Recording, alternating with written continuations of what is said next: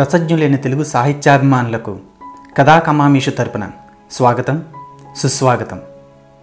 నాకు నచ్చిన కథలు కథానికలు కవితలు మొదలగు వాటిని మీతో పంచుకోవాలనే చిన్న ప్రయత్నమే ఈ కథాకమామిషు.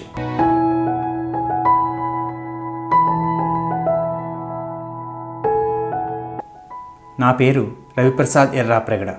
ఈ భాగంలో నేను చదవబోయే కథ పేరు పెట్టగోడ. ఈ కథా రచయితను కూడా నేనే. వినండి పిట్టగోడ కథ. సూర్యుడు భూమిని చూడకముందే గూటిలోని పక్షుల కిలకిలారావాలతో నిద్రలేచి నడకతో తన దినచర్య ప్రారంభించే రామంగారు మరలా పసుపచ్చని సూర్యకిరణాలు నునువెచ్చగా ఊరంతా పరుచుకుని కళ్ళాపులు ముగ్గులతో ఇళ్ళవాకిళ్ళు అలంకరించుకునే సమయానికి ఇల్లు చేరతారు. తెల్లటి టీషర్టు తెల్లటి పొడుగు ప్యాంటు షూస్ వేసుకుని చేతిలో చిన్న బెత్తం లాంటిది పట్టుకుని తన స్నేహితులతో కలిసి మంచువేళలో వెళ్తుంటే ఆకాశంలో తెల్ల కొంగలు వెళ్తున్నట్టు అనిపిస్తుంది. కనీసంలో కనీసం నాలుగు మైళ్ళైనా నడవాల్సిందే. అలా నడక పూర్తి చేసుకుని ఇంటికున్న ఎనపగేటు తీసుకుని ఇంట్లో అడుగు పెడుతూ ఏమేవ్ కాంతం ఇదిగో ఇలారా అని ముద్దుగా పిలిచారు రామంగారు. కీచు మన గేటు శబ్దం విని వచ్చారు ఇదిగో మంచినీళ్ళు తాగండి అని రామంగారు చేతిలో స్టీల్ గ్లాస్ పెట్టి కొంగుతో చేతి కంటే తడి తుడుచుకున్నారు కాంతం గారు. నీళ్ళు తాగి వరండాలో ఉన్న ముక్కాల స్టూలు పీట మీద కూర్చుని షూలేసి విప్పుకుంటున్న రామంగారి పక్కన ఉన్న ప్లాస్టిక్ కవర్ వైపు చూసి అబ్బా మళ్ళీ తెచ్చారా? ఉన్న పనికి తోడు ఇదొకటి నాకు అంటూ అసహనంగా చీరకొంగు విదిలించుకుంటూ గ్లాసు తీసుకుని లోపలికి వెళ్ళిపోయారు కాంతం గారు. లేసు విప్పుకోవడం ఒక్క నిమిషం ఆపి అలాగే వంగి ఆమె వంకే చూస్తూ చిన్నగా ఒక అల్లరి నవ్వు నవ్వి మరలా షూ విప్పే పని పూర్తి చేశారు. ఇది ఎప్పుడూ ఉండే గొడవ అయినా ఎప్పుడు అవసరం తన పక్షాన అలసట ఆమె పక్షాన ఉండడంతో ఇద్దరి మధ్య సముదాయంపై మధ్య మార్గం అవుతూ ఉంటుంది. ఇంతలో ఒక చిన్న గోధుమ రంగు పిచ్చుకు వచ్చి వరండా పెట్టగోడ మీద వాలి కిచకిచా అని అరవసాగింది. ఎప్పుడు అలవాటయిందో ఏమో కానీ రోజు ఉదయం ఆరున్నర గంటలకు సాయంత్రం మరలా ఆరున్నర గంటలకు సరిగ్గా రామంగారు బయట నుంచి ఇంటికి రాగానే అక్కడికి వచ్చి వాళ్తుంది. దానికోసమే రామంగారు రకరకాల గింజలు ఒక డబ్బాలో పోసి దాని పక్కనే రెండు చిన్న మట్టి పిడతలు వరండాలో పెడతారు. ఇంటికి రాగానే ఒక మట్టి పిడతలో నీళ్ళు మరో మట్టి పిడతలో గింజలు పోస్తారు. అంతే ఆ పిచ్చుక రెండు మూడు గింజలు నోట కట్టుకుని ఎక్కడికో ఎగిరి మరలా వచ్చి మరలా రెండు మూడు గింజలు పట్టుకుని వెళుతుంది. ఇలా రెండు మూడు సార్లు చేసి కొన్ని నీళ్ళు తాగి వెళుతుంది. ఎప్పుడైనా ఊరు వెళితే డబ్బా కొంచెం వాలుగా ఉంచి మూడు నాలుగు గింజలు వచ్చేటట్టుగా మూతను ఏర్పాటు చేస్తారు. అలా ఆ పిచ్చుక ఆ ఇంటి దినచర్యలో భాగమైపోయింది. దాన్ని చూడగానే రామంగారు మొహం విచ్చుకుని వచ్చావా? ఆ అరుపులు ఆపవే. నువ్వు కోప్పడి మా ఆవిడా కోప్పడి నేనేమైపోవాలి? అంటూ పిచ్చుకకి కాసిన గింజలు వేసి నీళ్ళు పోసి మెల్లగా వంటింటిలోకి తొంగి చూశారు. పిచ్చుక మధ్య మధ్యలో ఇంకా అరుస్తూనే ఉంది. కాంతం గారు ఇంకా రుసరుసలాడుతూనే ఉన్నారు. ఆ ఇల్లు ఎప్పుడూ నిశ్శబ్దంగా ఉండే ఎరగదు అందుకే కాబోలు పిచ్చుక మధ్యలో అరుస్తూనే ఉంది. ఇంకా ఇంటిలో జామ చెట్టు మీద ఉన్న చిలకలు సరే సరి పండిన జామ పళ్ళు తింటూ పొద్దు గూకేదాకా అవి సందడి చేస్తూనే ఉంటాయి. అలా ఆ పక్షి సేవ అవగానే ఆ కవర్ పట్టుకుని మెల్లగా వంటింటిలోకి అడుగు పెడుతూ అది కాదే కాంతం అని ఇంకా ఏదో చెప్పబోయే అంతలో అబ్బా వీధిలో నా పరువు పోతోంది. సూరమ్మ గుడిసి ముందు లేకి వాళ్ళల్లా హవ్వా అంటూ కడిగిపెట్టిన కంచాల స్టాండ్లోంచి ఏదో గరిటి విసురుగా తీయబోతే అన్ని కంచాలు కదిలిన శబ్దంలో మిగతా వాక్యం వినపడలేదు. కానీ రామంగారు ఊహించగలిగారు. జాగ్రత్తగా కవర్ తీసుకుని వెళ్ళి ఉల్లిపాయ బుట్టల మీద పెట్టి ఉండు నీ పని స్నానపానాలు కవించుకుని వచ్చి చెప్తాను అన్నట్టుగా ఆ కవర్ మీద చేతితో రెండు సార్లు తాడించి వెనక వెనకగా దాన్నే చూస్తూ స్నానాల గది వైపు కదిలారు. కాంతం గారు మాత్రం భుజం మీదుగా వెనక్కి తిరిగి కవర్ వంక రుసరుసలాడుతూ చూశారు.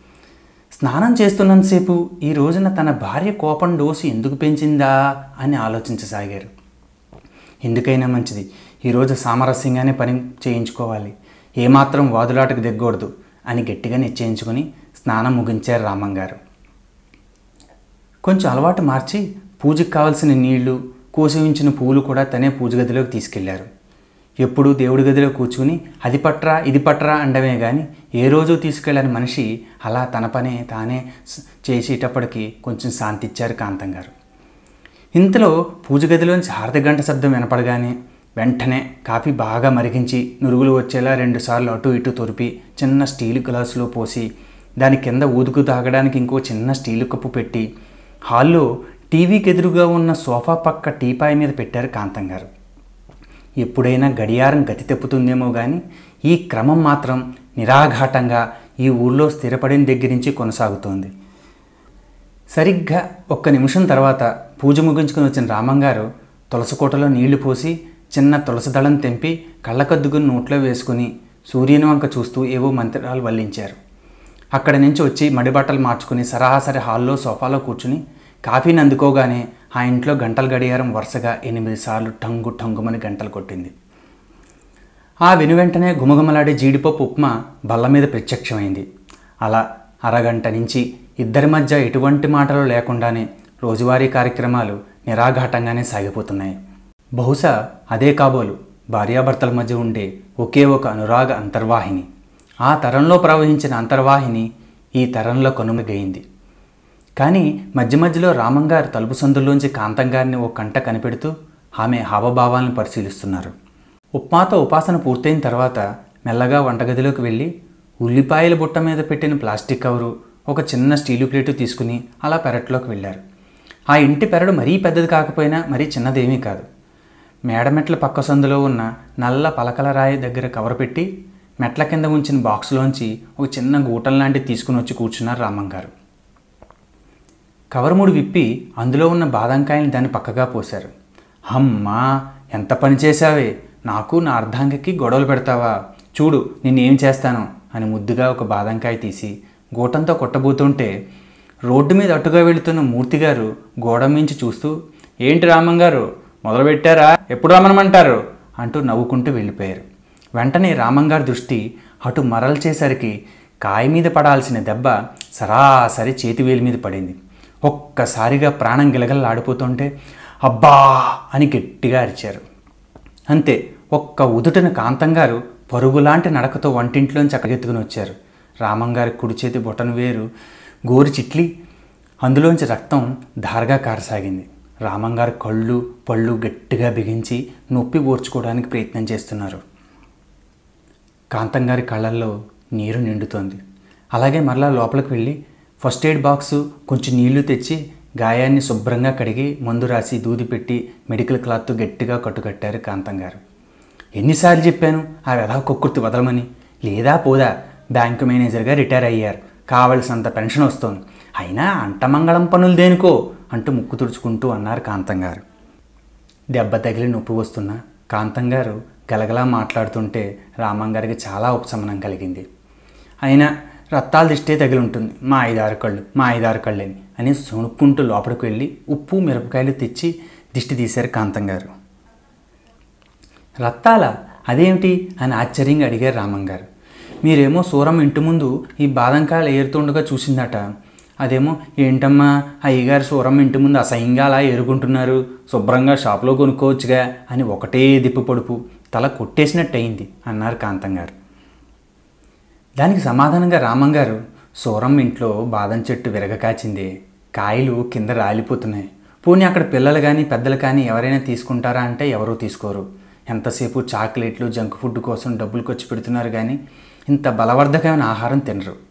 అనవసరంగా కార్ల కింద బైకుల కింద పడి నలిగిపోతున్నాయి. అందుకే కాయకి రూపాయి చొప్పున సూరమ్మ దగ్గర కొంటున్నాను సూరమ్మకి ఏదో లాభం వస్తోందని రత్తాలు బాధ. అయినా ఇదేమీ మొదటిసారి కాదు కదా ముక్తాయించారు రామంగారు మరలా మరలా. అయినా ఎండపెట్టిన బాదం గింజలు ఎక్కడైనా దొరుకుతాయి. కానీ పండిన కాయల్లో గింజలు తీసి కొంచెం నేతిలో దూరగా వేయించి ఉప్పు మిరియాలు పొడితో తింటే ఆ బలం ఆ రుచే వేరు. ఇలాంటివి తింటే సతాయుషు తథ్యం. అయినా నీకు తెలుసు కదా బాదం చెట్టుతో నాకున్న అనుబంధం. కాదు కాదు మనకున్న అనుబంధం. నీకు గుర్తుందా మన అబ్బాయి చిన్నప్పుడు ఎండాకాలంలో కరెంటు పోతే మన ఇంట్లో బాదం చెట్టు నీడలో ఎంచక్క వాలు కుర్చీ వేసుకుని మన చంటివాడితో ఆడుకుంటుంటే నువ్వు వేయించిన బాదాం గింజలు ఇంకా నువ్వు చేసే స్పెషల్ మజ్జిగ అదే కరివేపాకు అల్లం పచ్చిమిర్చి ఇవేవో వేసి చేస్తావు కదా నా వేడి చల్లార్చడానికి. ఆ పేటెంటెడ్ మజ్జిగ అంటుంటే కాంతం గారు సిగ్గులు మొగ్గే ఇంతలోనే తేరుకుని మెల్లో మంగళసూత్రం తీసుకుని కళ్ళకద్దుకుని కొంచెం ఎర్రబారిన కళ్ళతో పెద్ద గండం తప్పింది ఇంకెప్పుడు ఆ ప్రస్తావన నా దగ్గర తీసుకురాకండి అన్నారు. ఓసీని దుంప తెగ ఏదో కొమ్మ పుచ్చి నా మీద పడి చిన్న గాయమే అయిందనుకో దానికే ఇంతలా దాని మీద కక్ష కట్టాలా? ఆ రోజు అనవసరంగా వాస్తు పండితుడని ఎవరినో పిలవడం. వాడు వచ్చి ఇది దురదృష్ట సూచకమని మన జాతకానికి ఈ జట్టు నప్పదని వెంటనే కొట్టించాలని ఏదో కారు కోతలు కూసి ఏవో శాంతులని గీంతులని పదివేలు గుంజాడు. మన ఆనందాలన్నీ హరించేశాడు అని అన్నారు రామంగారు. ఇంకా ఏదో చెప్పబోతుంటే వెంటనే కాంతం గారు అందుకుని కళ్ళు పోతాయి అలా అనకండి. ఊరికనే చేయించానా? ఏమిటి? మరుసటి రోజే పెద్ద గాలి వాన వచ్చి పిడుగుపడి చెట్టు నిలవెల్లా మండిపోతాను. ఎవరైనా డబ్బుల కోసం కక్కుర్తి పడతారా ఏంటి? అంటూ మరలా మంగళసూత్రం తీసుకుని కళ్ళకద్దుకున్నారు. కాంతం గారి బలం బలహీనత తనే అని తెలుసు కాబట్టి నెత్తి మీద ఓదార్పుగా తన చేతితో ప్రేమగా నిమిరారు రామంగారు ఇక ఆమెను ఏమాత్రం బాధ పెట్టకూడదని నిశ్చయించుకుని అవునే ఈరోజు మన వాడి దగ్గర నుంచి ఫోన్ రాలేదా? అంటూ చేయి అందించి కాంతంగారిని పైకి లేపారు రామంగారు వెళుతూ వెళుతూ వెనక్కి తిరిగి బాదంకాయల సంచి వైపు చూశారు. నన్ను తిట్టావు కానీ మిమ్మల్ని మరలా ఎలా దగ్గరికి చేసామో చూసావా అని ఎర్రబడిన బాదంకాయలు అన్నట్టుగా అనిపించింది రామంగారికి ఇద్దరూ వెళ్ళి హాల్లో సోఫాలో కూర్చుని ఉదయం మాట్లాడుకోకపోవడం వల్ల ఏర్పడిన ఖాళీని రెండింతలు మాట్లాడుకుని మరలా పూరించడానికి ప్రయత్నం చేస్తున్నారు. రామంగారి ప్రశ్నకు సమాధానమిస్తూ కాంతం గారు ఉదయం మీరు స్నానానికి వెళ్ళినప్పుడు ఫోన్ చేశాడు అన్నారు. కొంపదీసి మన గొడవ చెప్పావా ఏంటి? అన్నారు రామం గారు ఏం చేయను? ఎవరికొవరికి చెప్పుకోవాలి కదా అందుకే చెప్పాను అన్నారు. కొంప ముంచావు ఫోన్ చేసి నా బుర్ర తినేస్తాడు ఎంతైనా అమ్మ కొడుకులు ఒకటేగా అన్నారు రామం గారు అలా వాళ్ళ సంభాషణ ప్రవాహంలో కొన్ని గంటల కాలం కొట్టుకుపోయింది. యథావిధిగా రామం గారు సాయంత్రం బజార్కి వెళ్ళి కూరలు కొని ఇంట్లో కడుగు పెడుతున్న సమయంలో కమ్మని వాసన ముక్కుపుటాలను తాకింది. కాళ్ళు చేతులు కడుక్కుని వరండాలో ఉన్న కుర్చీలో కూలబడగానే ఎదురుగా ఉన్న పెట్టకబేవుడు మీద మరలా పిచ్చుకు వచ్చి వాలింది. అరవకుండా రామంగారి వైపు చూసి ఉదయం మిగిలిన కొన్ని గింజలు ముక్కును ఖర్చుకుని ఎందుకో చప్పుడు చేయకుండా ఎగిరిపోయింది. రామంగారి చూపు పిచ్చుకు మీద నుంచి ఎదురుగా ఉన్న బల్ల మీదకు మళ్ళగానే బల్ల మీద నగిషులున్న పింగాణి ప్లేట్లో నేతిలో వేయించి మిరియాల పొడి చల్లిన బాదం గింజలు దాని పక్కన దాల్చిన చెక్కతో చేసిన టీ ప్రత్యక్షం అయ్యాయి సాధారణంగా ఈ నగిషిలోని పింగాణి ప్లేటు కొన్ని ప్రత్యేక సందర్భాల్లోనే కాంతంగారు వాడతారు. అది కూడా రామంగారికే వాడతారు. ఎప్పుడైనా వారి మధ్య దాచుకోలేనంత ప్రేమ పొంగుతున్నప్పుడు కాంతంగారి ఈ నగిషులున్న పింగాణి ప్లేటుని రామంగారు వెండి గంధం భరిణి సంకేతాలుగా వాడతారు. ఆ పాత్రలో పదార్థాలు సమయానుకూలంగా మారతాయి. అంటే పింగాణి ప్లేట్లో ఒకసారి తాంబూలం మరొకసారి జున్ను మరొకసారి ఇదిగో ఇలా ఇష్టమైన వేయించిన పచ్చి బాదం పప్పు కాంతం గారు పెడితే రామంగారు ఒకసారి జవ్వాది ఒకసారి కుంకుమ మరొకసారి ఇష్టమైన చెవిదిద్దులు. ఆ వెండి గంధం బడి ద్వారా పెడతారు. అటువంటి ఆ పింగాణి ప్లేట్ని ఒక్కసారి చూసేటప్పటికి రామంగారి అలసటంతా పోయి ముఖం వేయి కాంతులతో వెలిగిపోతూ లోపల గుమ్మం వైపు చూశారు. అప్పటికే చీరకొంగు నోటికి అడ్డం పెట్టుకుని దొంగ చూపులు చూస్తున్న కాంతం గారు కళ్ళతోనే నవ్వారు. వెంటనే ఏమీ జరగనట్టు ఏదో మనసు పడ్డారు వేలు పచ్చడి చేసుకున్నారని నేనే కాయలు ఒలిచి అని కాంతం గారు అంటుంటే అప్పటికే ఆమె దగ్గరికి వచ్చిన రామంగారు ఆమె కుడి అరచేతిని తన ఎడమ అరచేతితో పెట్టుకుని దాన్ని కుడి అరచేతితో ఉంచి రాస్తూ కళ్ళల్లో కళ్ళు పెట్టి ఎందుకే ఇవన్నీ చేసావు అసలే నీకు వెని నొప్పి కదా? అన్నారు. సరేలేండి ముందు టీ తాగుతూ తినండి లేకపోతే చల్లారిపోతాయి. కనురెప్పలు టపటపాలు ఆడిస్తూ ఉబికొస్తున్న ఆనంద బాష్పాలు ఆపుకుంటూ అన్నారు కాంతం గారు ఇంతలో వాళ్ళ ముద్దుల అబ్బాయి నుంచి ఫోన్ వచ్చింది. కాంతం గారే ఫోన్ తీసి చెప్పరా శివ ఏంటి? నాన్నకివ్వాలా? అదేమీ లేదు. ఇప్పుడు మా ఇద్దరి private and prime time. Try later అంటూ నవ్వుతూ తన గ్రాడ్యుయేషన్ పరిజ్ఞానం వాడుతూ బదులిచ్చారు. అంతే ఫోనులో అవతల వైపు యువతల వైపు కూడా నవ్వులు వెలివిరిశాయి. పక్కనే అద్దాల బీరువాలో పసుపచ్చగా వేలాడుతున్న కాంతం గారి గోల్డ్ మెడల్ కూడా గర్వంగా నవ్వుకుంది. ఇటు బాదం గింజలు అటు టీ పని పడుతూ కాంతం మర్చిపోయేనే. డ్రెస్సింగ్ టేబుల్ మీద ఒక పుస్తకం పెట్టాను. పట్టుకునిరా అన్నారు రామంగారు. ఒక నిమిషం పోయే కాంతం గారు వస్తూ అమ్మ దొంగ చతుర్లే ఈ పుస్తకం ఎప్పుడు తెచ్చారు? పైగా నాకు తెలియకుండా కవర్లో పెట్టి దాని మీద వెండి కుంకుమను పెట్టి నా చేతే తీయించారు. ఏంటి? నా పింగాణి ప్లేటుకు బదులు తీర్చుకుంటున్నారా? అంటూ ఆ పుస్తకాన్ని ప్రేమగా గుండెలు కద్దుకున్నారు. ఆ ఇంటిలో ఇలాంటి చిన్న చిన్న ఆశ్చర్యకర బహుమతులు ఇచ్చుకోవడం సర్వసాధారణమే అయినా ఇలా ఒకేసారి ఇద్దరూ బహుమతులు ఇచ్చుకోవడం ఇద్దరికీ ఆశ్చర్యాన్ని ఆనందాన్ని ఇచ్చింది. గ్రీష్మంలో సాయంత్రంలో వచ్చే వాంజలుల అలా చిరుకోపాలతో మొదలైన ఆ రోజు మొత్తానికి పట్టలేనంత ఆనందంతో ముగిసింది. కానీ అర్ధరాత్రి వేళ రాకాసి గాలితో వాన విరుచుకుపడింది. యథాలాపంగా తెల్లవారుజామున లేచిన రామంగారు వ్యాయామపు నడక మొదలు పెడదాం అనుకునేసరికి ఆ చీకటిలో గుమ్మ ఎదురుగా పిచ్చుకు వచ్చి అదే పనిగా అరవసాగింది. కాళ్ళకు అడ్డం పడుతూ అటు ఇటు ఎగురుతూ ఎటు కదలనియట్లేదు. విచిత్రంగానూ వింతగానూ అనిపించింది. ఆ వెనకే వచ్చిన కాంతంగారు కూడా చూసి ఆశ్చర్యపోయారు. ఎందుకైనా మంచిది. ఈరోజు ఇంట్లోనే ఉండిపోండి అన్నారు మనసులో కీడుని శంకిస్తూ. ఇలాంటివేవి పెద్దగా పట్టింపులేని రామంగారు కూడా ఆ పిచ్చుక ప్రవర్తన చూసి ఆ రోజు నడక విరమించుకుని షూస్ విప్పగానే పిచ్చుక తుర్రు ఎగిరిపోయింది.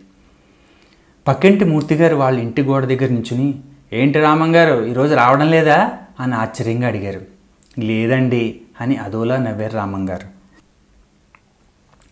ఇక చేసేదేమీ లేక భార్యాభర్తలిద్దరూ సూర్య నమస్కారాలు ప్రాణాయామం చేయడానికి మేడ మీదకి వెళ్ళారు. ఇంతలో పెద్దగా అరుపు వినిపించేసరికి ఇద్దరు మేడ మించి కిందకి చూశారు. మూర్తి గారు వాళ్ళ ఇంటి గేటు ముందు కింద పడిపోయి ఉన్నారు. అటుగా వెళ్తున్న ఎవరో చూసి అమ్మో కరెంటు వైర్ పట్టుకున్నారు అని గబగబా ఒక కర్రతో వైరు పక్కకు లాగారు. రామంగారు కిందకి దిగి వెళ్ళి వీధి తలుపు దగ్గరికి రాబోయేంతలో ఇక్కడ వైరు తెగిపడి ఉంది. ఎవరు ఇటు పక్క రావద్దు. బయట ఎవరు అన్న మాట విని అక్కడే ఆగిపోయారు. కాసేపటికి అంబులెన్స్ వచ్చి మూర్తిగారిని హాస్పిటల్కి తీసుకుని వెళ్ళారు. కరెంటు వాళ్ళు వచ్చి వైరు కట్ చేసి తొలగించారు. భార్యాభర్తలు ఇద్దరు ఇంకా షాకు నుంచి తేరుకోలేదు. కాసేపటికి కాంతం గారు ఈ రోజు ఆ పిచ్చుకే కానీ ఆపకపోతే ఎంత అనర్థం జరిగేది? దేవుడిలా వచ్చి కాపాడింది. అని కళ్ళనీళ్ళు ఒత్తుకున్నారు రామంగారు ఏమీ మాట్లాడలేదు. అలా ఆ వరండా పెట్టగొడ వైపే చూస్తూ ఉండిపోయారు. దానికి కారణం రెండు ప్రశ్నలు ఆయన మదిని తొలిచేస్తున్నాయి. ఎందుకు ఆ పిచ్చుకు నన్ను కాపాడింది? రోజు ఆహారం వేయడం వల్ల. కానీ సమాధానం ఎందుకో సంతృప్తిగా లేదు. ఎప్పుడూ వచ్చే సమయం కన్నా సరిగ్గా నేను వెళ్ళి ఆ సమయానికి ఎలా వచ్చింది? అలా దీర్ఘాలోచనలోనే ఉండిపోయారు. గడియారంలో ఏడు గంటలు కొట్టింది. ఒక్కసారి తుళుక్కుపడి చుట్టూ కలయి చూశారు. కాంతం గారు ఎప్పుడు వంటింట్లోకి వెళ్ళారో కూడా తెలియలేదు. ఎప్పుడు సరిగ్గా ఆరున్నరకి వచ్చే ఆ పిచ్చుక ఈరోజు పెట్టగోడ మీదకి రాలేదు. తెల్లవారుజాము రావడం వల్ల మరలా రాలేదా అనుకున్నారు. కానీ ఎక్కడో దాని వరుపు వినపడుతోంది. ఆ అరుపులో చాలా తేడా గమనించారు రామంగారు అవును ఆ అరుపు వీధి తలుపు దగ్గర నుంచే వస్తోంది అని గమనించి గబగబా లేచి కంగారుగా వీధి గుమ్మం వైపు వెళ్ళారు. అప్పుడు వీధి తలుపు తీసి చూశారు రామంగారు అప్పుడు అక్కడ కాలగొట్టు మీద అరుస్తూ కనపడింది రోజు ఇంటికి వచ్చే గోధుమ రంగు పిచ్చుక. ఆ కాలువ మీద అటు ఇటు చిన్నగా ఎగురుతూ అరుస్తూ ఉంది.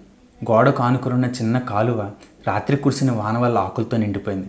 పైగా కొద్ది గంటల క్రితం అక్కడే కరెంటు వైర్ పడి మూర్తిగారికి షాకు తగిలి హాస్పిటల్లో ఉన్నారు. కానీ ఇప్పుడు అంతా సరిచేసి చెత్తను ఆ చిన్న కాలంలోకి తోసేసినట్టున్నారు. సరిగ్గా అక్కడే ఈ పిచ్చుక ఉండడంతో కంగారుగా ఆ కాలంలోకి చూశారు. అక్కడ ఇంకో పిచ్చుకు పడి చనిపోయింది.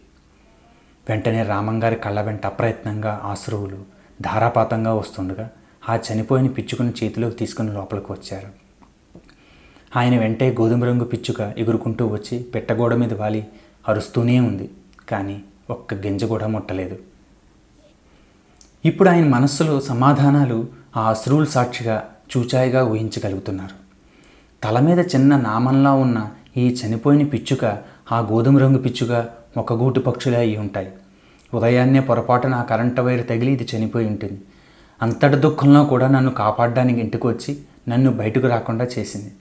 ఇది ఏ జన్మ అనుబంధమో బహుశా దీన్ని ఎవరూ నమ్మకపోవచ్చు కానీ నా మనస్సాక్షి సమాధాన పడితే చాలు అని మనసులో అనుకుంటూనే దాన్ని వరండాలో ఉంచి కుమిలి కుమిలి ఆడవసాగారు. కాంతం గారు కూడా వచ్చి జరిగిన తెలుసుకుని కన్నీళ్ళు పెట్టుకున్నారు. రామంగారు ఆ చనిపోయిన పిచ్చుకొని నీటితో శుభ్రంగా కడిగి అంతిమ సంస్కారాలు చేసి ఆ పెరటలోనే దాన్ని జామ చెట్టు కింద పూడ్చిపెట్టారు. కాసేపటికి ఆ గోధుమ రంగు పిచ్చుకు కూడా ఎటో ఎగిరిపోయింది. రామంగారు దిగాలుగా వరండా అరుగు మీద కూర్చుని ఆ పిట్టగోడ వంకే చూస్తూ మా అమ్మ ఎప్పుడూ అంటూ ఉండేదే నేను పోయినా ఏ పక్షి రూపంలోనూ ఏ చీమ రూపంలోనూ నీరు చూరు పట్టుకుని నిన్నే కాచుకుని ఉంటానురా. నువ్వు తిన్న అన్నం చే విదిల్చినా చాలు. ఆ రాలిన మెతుకులు తిని నీ పంచనే ఉంటానురా రామం అంటూ ఉండేదే. అప్పుడు అంతా ట్రాష్ అనుకునేవాడని. కానీ ఇదంతా చూస్తుంటే బహుశా మా తల్లిదండ్రులే ఈ పక్షుల రూపంలో నన్ను కాపాడుతూ ఉన్నారేమో అనే కాంతం అంటూ విక్కి వెక్కేడ్చారు రామం గారు. ఓదార్పుగా భుజం మీద చేయి వేశారు కాంతం గారు. బరువెక్కిన హృదయాలతో ఆ ఇద్దరు దంపతులు ఆ రోజు పస్తుండిపోయారు. కానీ మరో మూడు రోజులు ఆ గోధుమ రంగు పిచ్చుక ఆ ఇంటికి రాలేదు. రామంగారు చాలా బెంగ పెట్టుకున్నారు. అప్పటికీ కాంతం గారు మనకి ఎంతవరకు రుణమో అంతవరకే ప్రాప్తం అని సర్ది చెబుతూనే ఉన్నారు. అయినా రామంగారు సమాధానం పడలేదు. ఆ ఇంటిలో గలగల ప్రవహించే మాటలే కరువయ్యాయి ఆ ఇంటిలో నిశ్శబ్దమే రాజ్యం ఏలుతోంది. ఒక్క చిలుకల కిలకల రావాలి తప్ప. అలాగే మాసిన గడ్డంతో ఉదయాన్నే నడక పూర్తి చేసుకుని ఇంటికి వచ్చి ముక్కాల పీట మీద కూర్చోగానే గోధుమ రంగు పిచ్చుకు వచ్చి పెట్టగోడ మీద వాలి కిచకిచా అని అరవసాగింది. దాన్ని చూసిన రామంగారు ఆనందానికి అవధి లేకుండా పోయింది. గట్టిగా నవ్వుతూ హుసే కాంతం తొందరగా రావే. అబ్బా తొందరగా రా. మా అమ్మ సీతమ్మ వచ్చింది. అంటూ కంటి నుండి కారుతున్న ఆనంద బాష్పాలను చేతి మండలతో చిన్న పిల్లాడిలా తుడుచుకుంటూ దాని దగ్గరకు భుజాలు ఎగరేసుకుంటూ వెళ్ళారు.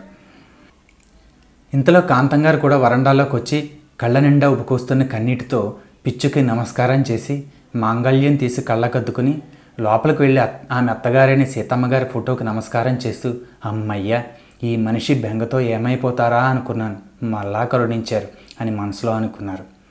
గోధుమ రంగు పిచ్చుకతో పాటు మరో చిన్న రంగుల పిచ్చు కూడా వచ్చింది.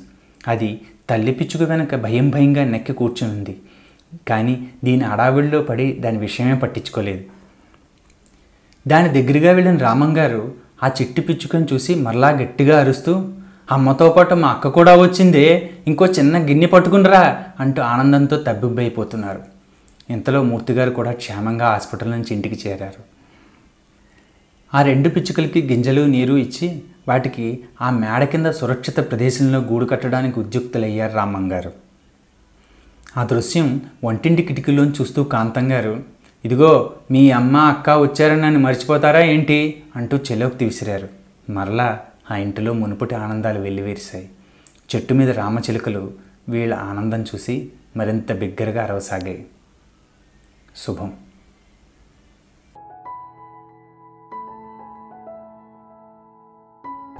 అదండి విన్నారు కదా? వచ్చే భాగంలో మరొక అంశంతో మీ ముందుకు వస్తాను ఇట్లు రవిప్రసాద్ ఎర్రాప్రగడ.